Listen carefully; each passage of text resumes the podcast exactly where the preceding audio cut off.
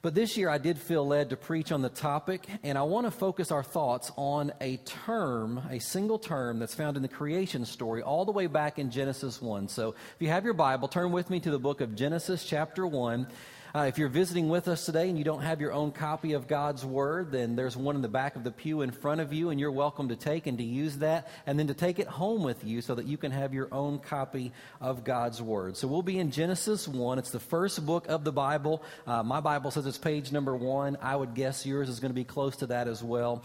Genesis 1 brings us to the story of creation. When God created the universe and everything uh, that's in existence, created the earth and all that is here.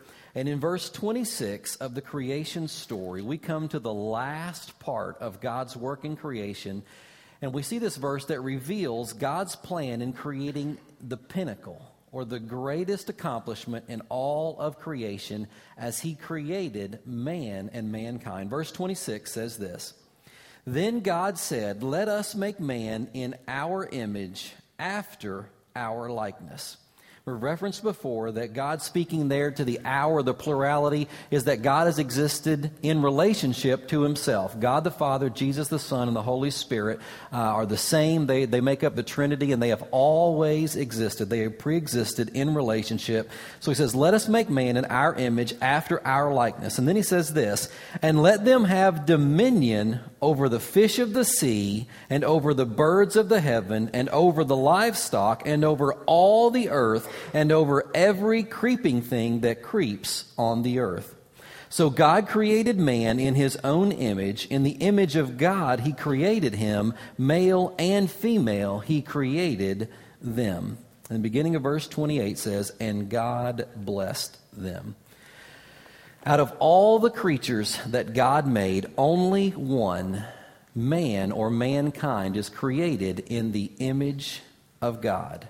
You see, that gives man a unique standing in all of creation, but it also gives man a unique standing in his or her relationship with God. So I think the natural question that flows out of this to say that we're created in the image of God, the question becomes well, what is the image of God? And I'll tell you, only God Himself knows how many pages have been written trying to answer that question. What does it mean to be created in the image of God? Some people try to boil it down to and say that it can be summarized with a single quality or one single trait. And they posit ideas such as man's intellectual ability. That's what it means to be created in the image of God, that we have intellect and, and, and intellectual ability makes us like Him. Some say it's our power to make moral decisions or choices, or others say it's the fact that we're given dominion over the earth, to rule and to have uh, control and influence over the things of the earth. But let me tell you that it's not just as simple as a single thing. There's not one thing that identifies us as being created in the image of God. Because you see, this Hebrew word for image and likeness refers to something that is similar to, something that is similar to, but not identical to the thing that it represents. Flip over to Genesis chapter 5, a couple of pages over in your Bible, Genesis 5 verse 3. Are you guys getting the echo I'm getting up here? Are y'all hearing that out there? So, oh, okay, it's just me. I'm talking to myself twice, so I'm trying to keep up and make sure I'm not repeating myself. I don't know if there's a reverb thing or something up there, Roger. I got a bounce coming up here to me. Verse 3, Genesis 3, verse 5. When Adam had lived 130 years, he fathered a son in his own likeness, after his image, and named him Seth. So you see here how likeness and image means something that's similar to the original, as a son is similar to his father, but is still unique and very different in many ways as well. Now, it should go without saying, but I want to go ahead and state the obvious here just so we clearly understand it. Man is created in the image of God, but we are not even close to Okay, we're created in the image of God, but we're not even close to the exact same as or equal to God. Just so we understand that. The image of doesn't mean the exact same as or equal to. I mean, just think about an image.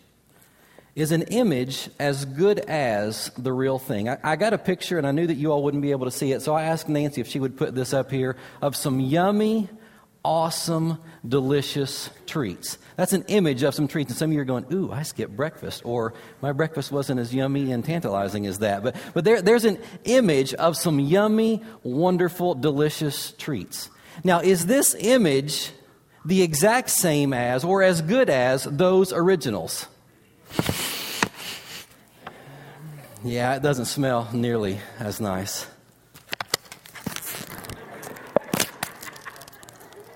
Yeah, that's not going to cut it. No, that's not nearly as good as those things, though. That may have not have been a good idea on my part. Yeah, that image isn't even close to the original. Just trust me, you know, in that. But we are created in the image of God, the image, but we are altogether different and way less than who or what God is in his full nature and in all of his attributes. So, what I want to do is, I want to give you a definition of the image of God. I want to explain it uh, a little bit in detail, kind of give you some ideas and some uh, discussion about that. And then I want to talk about some applications of the image of God and how we honor the image of God as God's children as a unique and special part of God's creation. Based on the use of the Hebrew words for likeness and image, we can rightly say this the image of God means that man is like God and represents God. Man is like God, and we represent God in creation.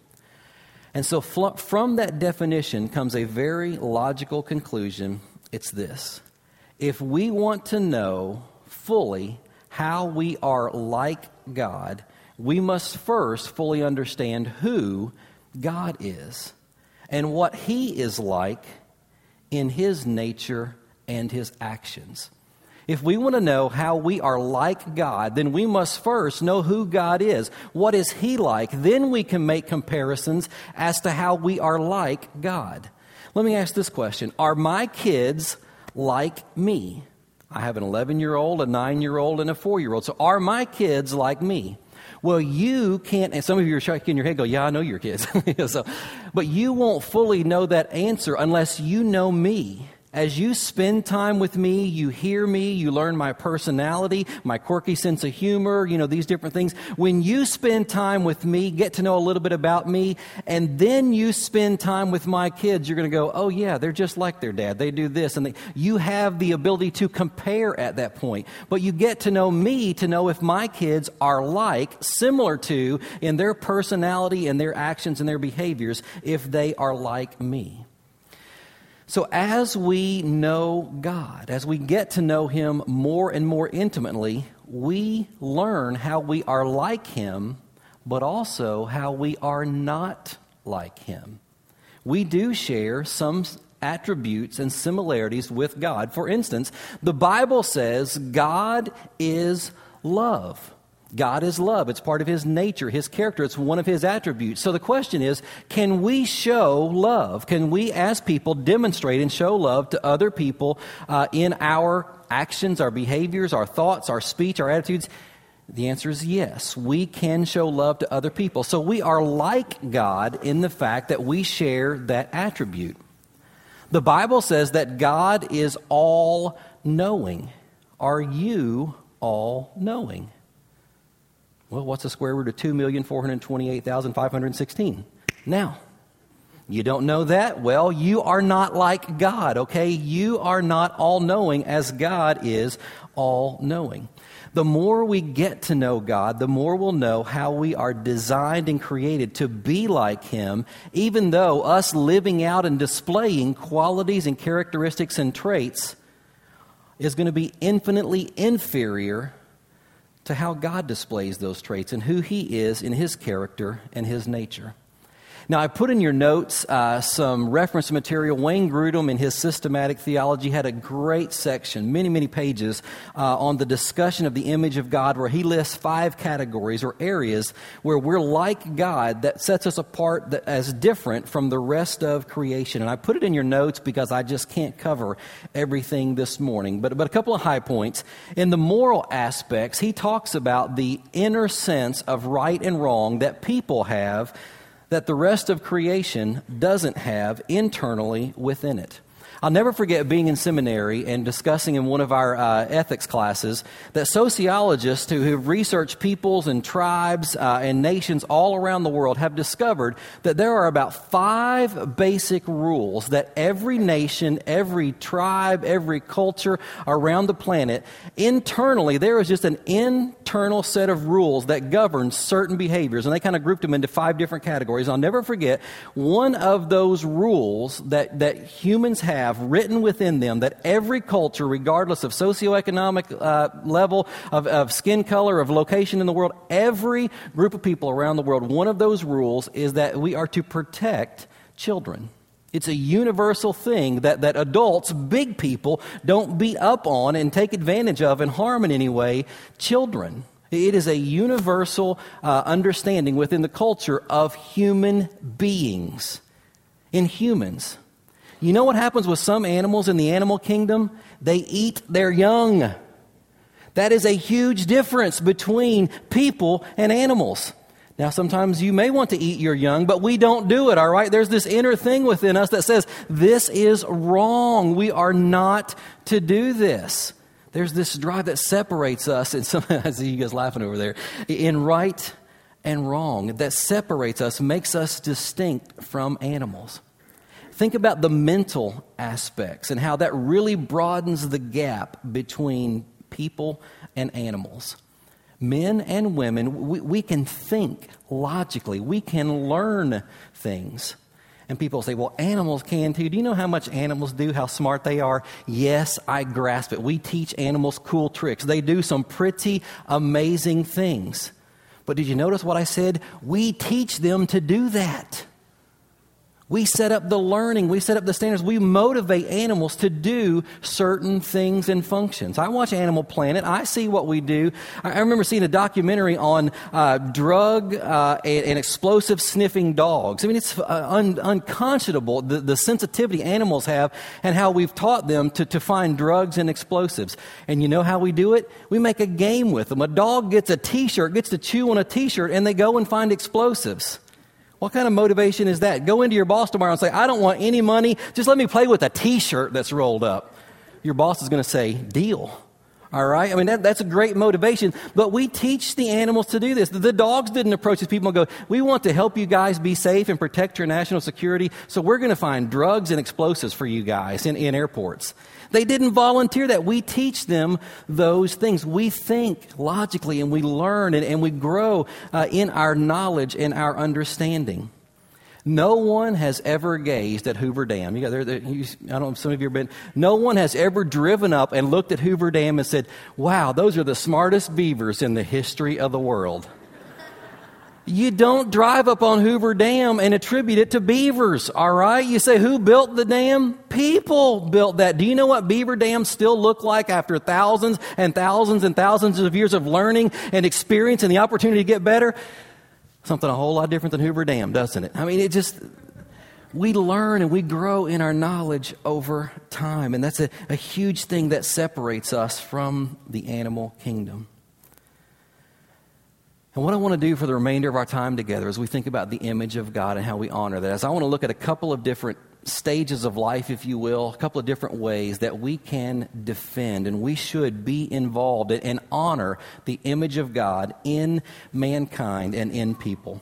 Because human beings are created in the image of God, and as the kids read earlier, God God starts, God begins life in the womb as He knits us together in the womb. We must defend and we must guard life in such a way that every child can be born and have the opportunity to live according to the plan and purposes that God intends because we are created in the image of God, we must defend and guard human life so that it can be born and have the opportunity to live according to God's purpose and plan for that life. Job chapter 12, verse 10 says this. Look at this verse closely. In his hand, in his hand is the life of every living thing and the breath of all mankind. Notice that it's in God's hand, not man's, based on choice or preference, that we have life. Biblically and theologically, this is a clear cut, undeniable truth. Did you hear me? Biblically, theologically, this is an undeniable, clear cut truth. We must defend the cause of life for those who are not yet born, who cannot speak and cannot defend themselves. It is our charge as image bearers of God Himself to protect that image in the life of other people. And this isn't a political issue. It is a moral, biblical, theological issue that is rooted in the clear teaching of the Bible. And it is closely tied to a second principle. The reason we defend the cause of life is because of the second theological principle is that God can redeem any life. God can bring good out of any situation and bring glory and honor to himself, regardless of how sinful or broken or ungodly the circumstances in which a life may have come into existence. Mean, think with me for a moment about what contributions our society may have missed over the last three decades because millions and millions of lives were aborted. What contributions have we missed? How many lives, for the sake of the gospel, for the cause of Christ, have not been impacted because boys and girls and men and women didn't have the opportunity to give their lives to Christ and influence future generations for the sake of the gospel. Many of you have heard and, and know the story of Tim Tebow, whose mother was counseled to abort him because she had a high risk pregnancy and she understood what the Bible teaches, and because of her faith, said, No, I'm not going to do that. And you don't need me to tell you, if you watch any kind of sports media or, or just really general media, uh, the, the, the impact that Tim Tebow is having in our culture for being a role model for Christianity, for his faith in Jesus Christ, and standing up for that. I mean, it's a tremendous story his life could have been very different had his mother followed the advice of the doctors instead of the clear teaching in God's Word and in Scripture. Very, very different. And I've never shared this publicly, but I felt led to today. I was conceived out of wedlock. And by God's grace, my mother and my father were married a few months into my mom's pregnancy, and they were married for 36 years before my mom passed just a couple of years ago. But by God's grace, I was saved. God called me into the ministry, and I've been serving in the ministry for some 20 years. It's God's grace, God's mercy, and His plan for my life to use me for His sake and in the gospel, for, in, in spite of how my life began. And I think if I weren't here, Shelly's life would be very different. I see Daniel down here on the pew, be very different for my family had my mom chosen to make a very different decision some 30, almost nine years ago now at this point. You see, the power and the potential of redemption, the power of redemption, that God can take a difficult, a sinful, a bad circumstance, and God can redeem it for good. The power of redemption, the potential of redemption is what drives and should motivate us to defend the lives of unborn children.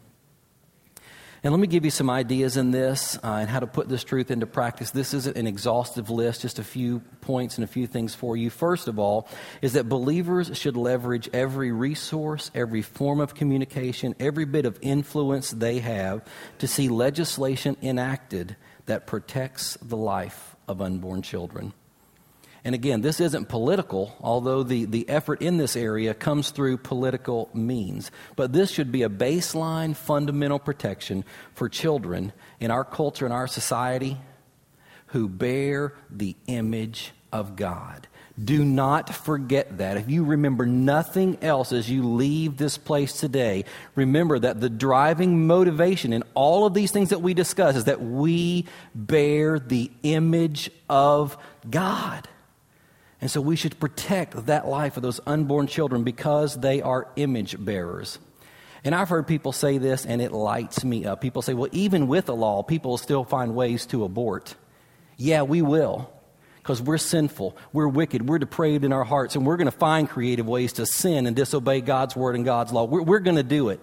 Yeah, it's still going to happen, but we don't apply that logic to murder, to child pornography, or, or to anything else. Well, people are still going to do it, so we don't need law saying that murder is wrong. Are you kidding me?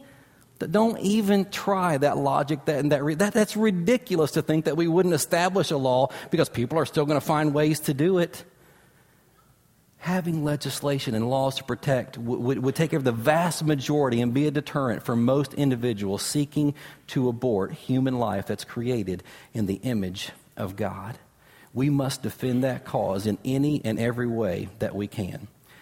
Secondly, I want to encourage and challenge you today. I've been praying that God will raise up 10 to 15 faithful and dedicated volunteers to partner with our local Crisis Pregnancy Center. We have a Crisis Pregnancy Center that meets in our area. Those individuals come in with questions, needing resources, seeking um, counsel, you know, wisdom, what to do when they find themselves in a pregnancy situation. We have a Crisis Pregnancy Center that meets with them and begins to counsel and teaches them about human life, the, the precious uh, gift of human life, and the opportunities and the options that are available to individuals in that situation. And, church, we do partner with them in some ways, but I want to encourage you to continue continue to partner with them. And I'm praying that God will call out 10 to 15 persons who will specifically volunteer with them in a number of different ways to go and serve as counselors who meet these, these men and these women who come in seeking direction, as prayer partners, as active prayer partners who don't just say, Hey, I'm going to pray for you, and then you pray from a distance, but who go and, pray at the facility. Go before hours, after hours, during hours, if they allow you to do that. I, I don't know, but just go and pray on site with them. Walk the parking lot and pray pray for the people who are going to come and be a part of that. If you can't counsel, you can pray. And if you can't counsel or pray, you can go down and say, hey, can I help clean for you guys? Can I come down here one day a week? And I'll be happy to, to sweep your floors, to vacuum, to wash your windows. Uh, a lot of these places, and, I know ours, they receive uh, certain uh, gifts and resources that come in diapers and formula and all kinds of different materials that they need to give out to, to young families and new moms and new dads. You can go down and say, hey, help, can I help organize your shelves? Let me help take and sort this stuff stuff and, and clean it up and have the clothes ready so people can come in and pick out the certain size and gender for their baby. There are so many things that you can do to actively participate with them. Go down and pray with the workers or contact them and say, hey, how can I pray for you specifically? Because I'm going to tell you, these people are on the front lines of spiritual warfare and they need people who are praying for them and say, how can I pray for you and your family? And then send them notes letting them know, I am praying for you and your family and this important ministry and work that you are doing partner with this local agency. And, and, we give money in our budget to support them financially, and we do some fundraisers so you can be a part of that. But, church, let's not just throw money and say, okay, here's some money, that's good, I did my duty. No, you get involved. You be there. You be the hands and feet. You be the person who stands and defends the cause of life and helps resource this place because the people who come there are carrying children who are created in the image of God. So be a part of the work and the ministry that takes place. Uh, th- they offer classes where you can come and you can teach moms and dads parenting skills, or you can talk with them about adoption issues, because that's another thing that God may be leading some of you to do is to adopt a child. People come in and they know, hey, uh, there's this child that we've been given, but I can't provide the love and the care that this child needs, and so I want to I want to place it up for adoption. And there are so many people who are looking to adopt children, but it's very expensive. So God may move you to fund and be able to, to resource those who are seeking seeking to adopt a child. And here's a very important thing that, church, I want you to hear me clearly on. That is, that is a responsibility for each and every one of us. We are to love and encourage and show great mercy and compassion to those who have an abortive past. From what I read and understand, and in my personal counseling and talking with individuals, the most temporary part of, a, of an abortion is the physical part.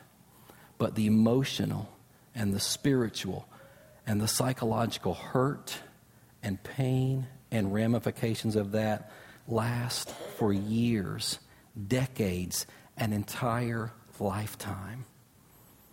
And we need to be the hands and the feet of Jesus Christ to show love and mercy and compassion and to let people know that there is forgiveness available in Jesus Christ for every kind of sin in our past.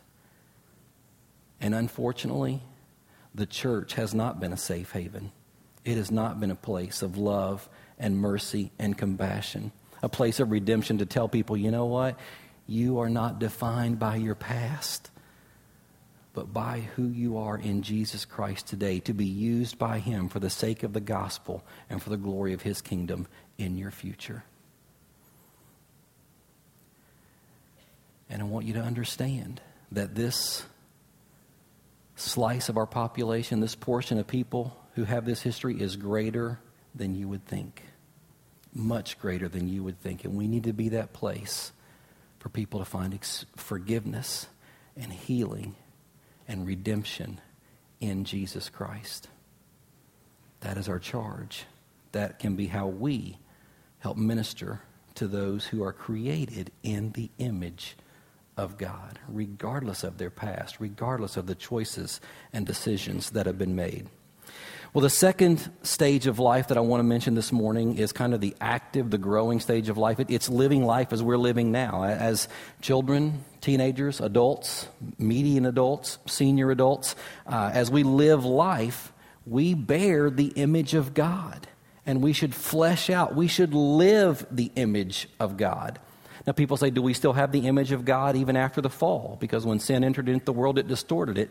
Yes, we still bear the image of God although not as clearly as it was in the Garden of Eden before sin entered into the world, but we still bear the image of God. And the good news is this that through redemption in Jesus Christ, through a personal relationship with Him, we can progressively reclaim part of the image of God. We can grow to be more in the image of God we can be more in the image of God than the image of the world and of our sin nature. Paul writes in Colossians 3:10 that believers have a new self, he says, which is being renewed in knowledge after the image of its creator. And in 2 Corinthians 3:18, he says that we can be transformed into the same image, that is the image of God from one degree of glory to another. So, as we live our lives, we should reflect the image of God and we should share that. We should model that in all that we do so that people can see and be drawn to Christ, so that they can be redeemed, so that they can live out the image of God in their lives as well. And then finally, I want to think about this last area of life, this last stage of life, as we think about the importance of serving and caring and honoring the caring for those who are created in the image of God men and women, mankind, as they near the end of their lives. You see, the Bible teaches that we're to honor and respect those who have lived long lives. We're to honor and respect those who have lived long lives. There's great wisdom in the lessons that they have to teach us. Maybe not lessons that they learned in the classroom in an educational setting, but the lessons they learned in the classroom of life the experiences they've had, the wisdom that comes from their successes, from their success, from their failures and mistakes in life. We can learn a great deal if we would listen and if we would solicit and seek the wisdom of those individuals. The Bible says to younger persons that we are to respect our elders. And the Bible says to the elders, and it admonishes the elders to train to teach, to invest in those who are younger so that they will be trained, they will be equipped, they will be ready to take over and lead when that time comes as they grow and as they mature. But you see, our Western culture, what we do here in, in, the, in the Western world, particularly in America, is very different from much of the world. There are two things that have taken place over time. First, many seniors begin to retire from the workforce, and they have subsequently begun to retire from their service to the Lord Jesus Christ. I've heard people say, particularly some, some seniors, those who are, who are aging and in retirement age, as they're approached about working in a children's area or, or in, in a student ministry in some way, they say, hey, we did our time. It's time for their parents to step up and get involved. They need to do that just like we did it when we were younger and we had our kids.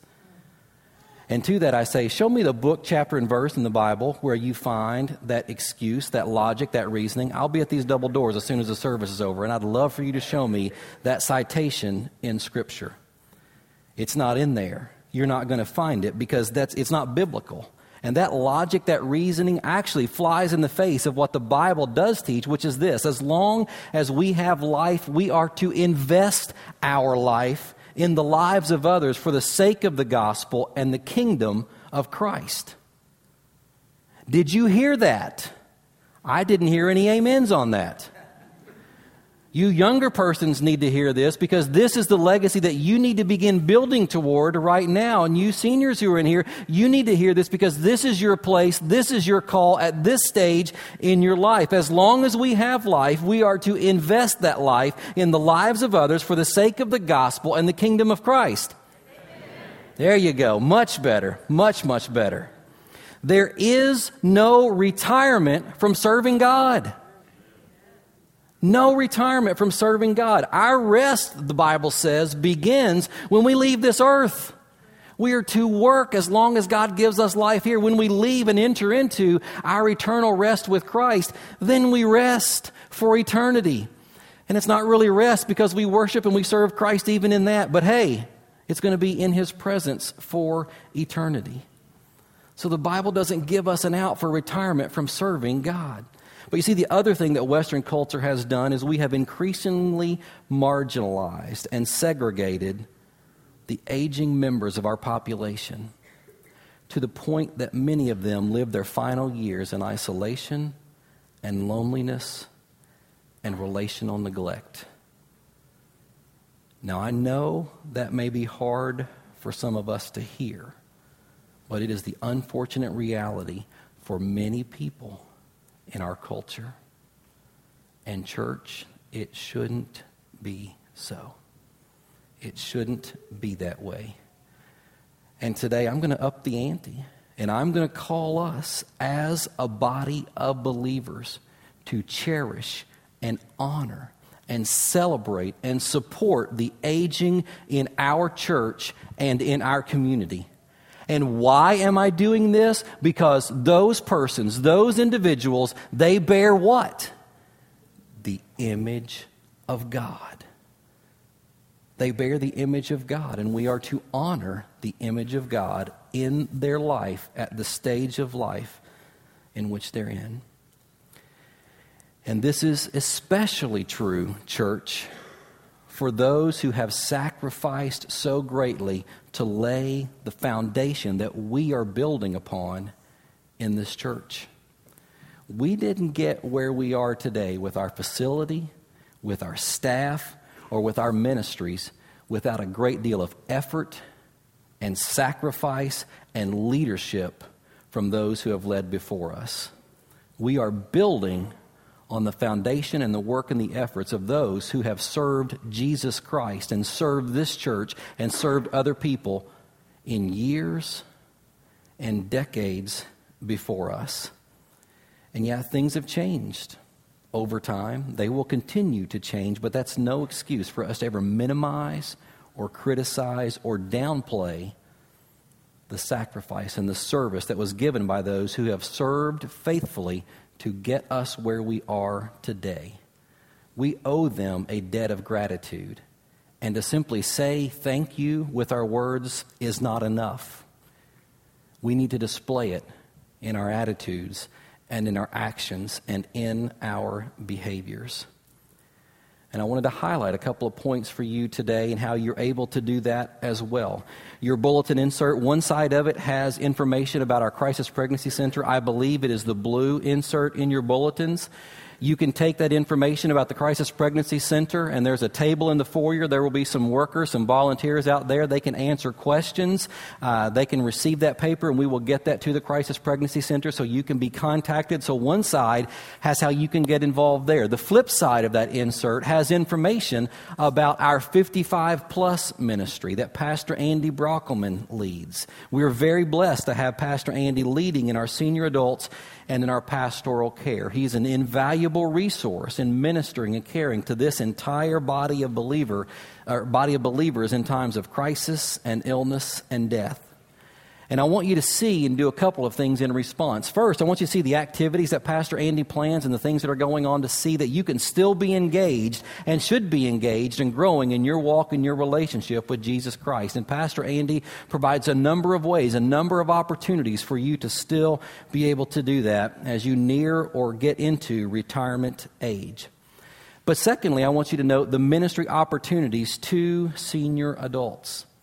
Every week, Pastor Andy distributes a newsletter with information, prayer requests, the details of upcoming events. But part of his newsletter each week has a running list of Mount Pleasant Baptist Church members who are in our local nursing home and care facilities. That's in a literature rack just outside our church office. And you can pick that up and begin to pray for those members. But I'm going to pull uh, little James and little First John on you here. Don't just pray for those members and say, I pray that it goes well with you. Do something. Put your faith in action. Go visit with them.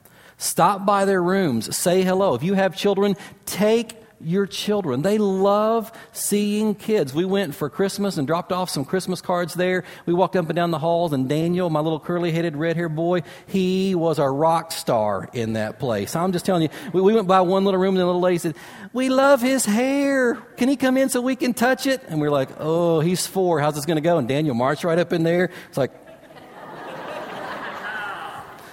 they hugged him and they loved on him and we're like wow daniel because sometimes he just like look at you like get away from me. Because every time out in public people want to touch that curly red hair that he's got but they loved seeing the children there. So, so take time, just put in your schedule to go over, spend 30, 45 minutes, visit with these members, just walk up and down the halls, say hello to whoever you meet. To Spend some time praying and encouraging these persons, these individuals. And that list is always available in that newsletter. But you know, in addition to that, Pastor Andy has a list of, of our widows and our widowers, uh, some of our other homebound m- members who, who live at home or with family members.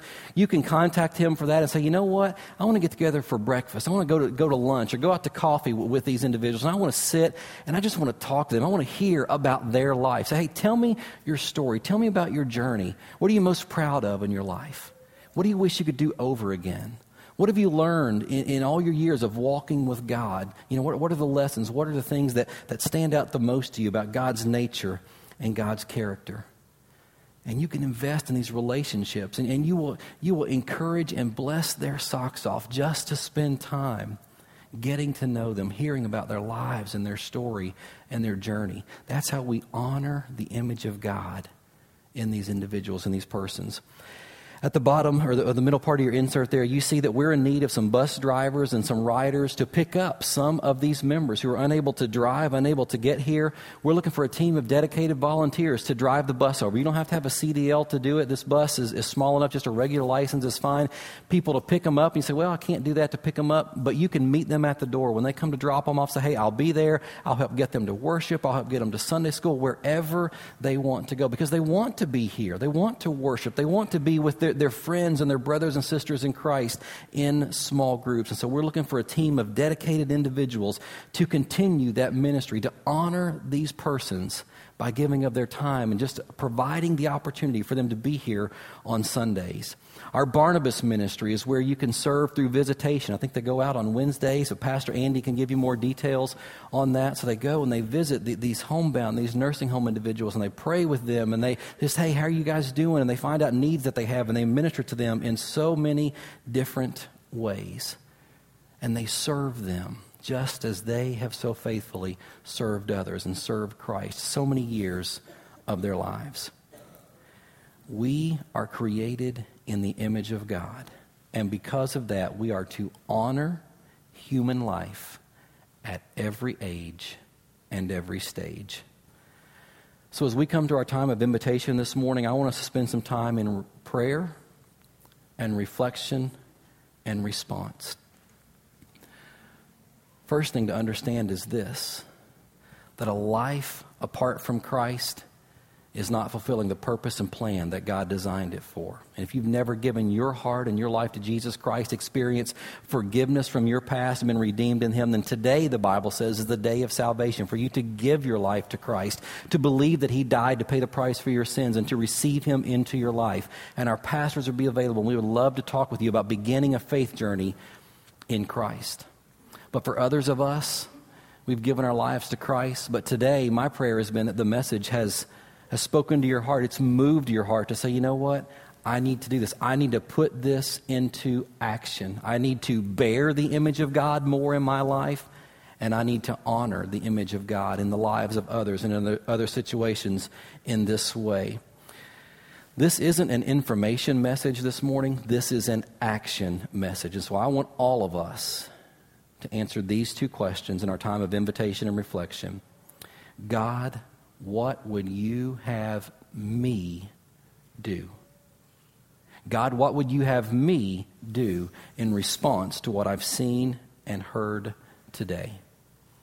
God will speak, He will guide, He will direct. Maybe it's to Crisis Pregnancy Center, right to life issues. Maybe it's to uh, serving and helping develop the image of God in your life right now. Maybe it's to honor those who have served and who are aging, and God's calling you to, to serve in some way for that. But I'm going to tell you, th- th- this isn't an invitation thing to say, okay, well, I'm going to sit here and say, okay, I need to be more like Jesus and leave this place. Yeah, we all need to be more like Jesus. Okay, grasp that. Here's the thing if we're becoming more like Jesus, we will do things like Jesus and what he's called us to do. What is he calling you to do today?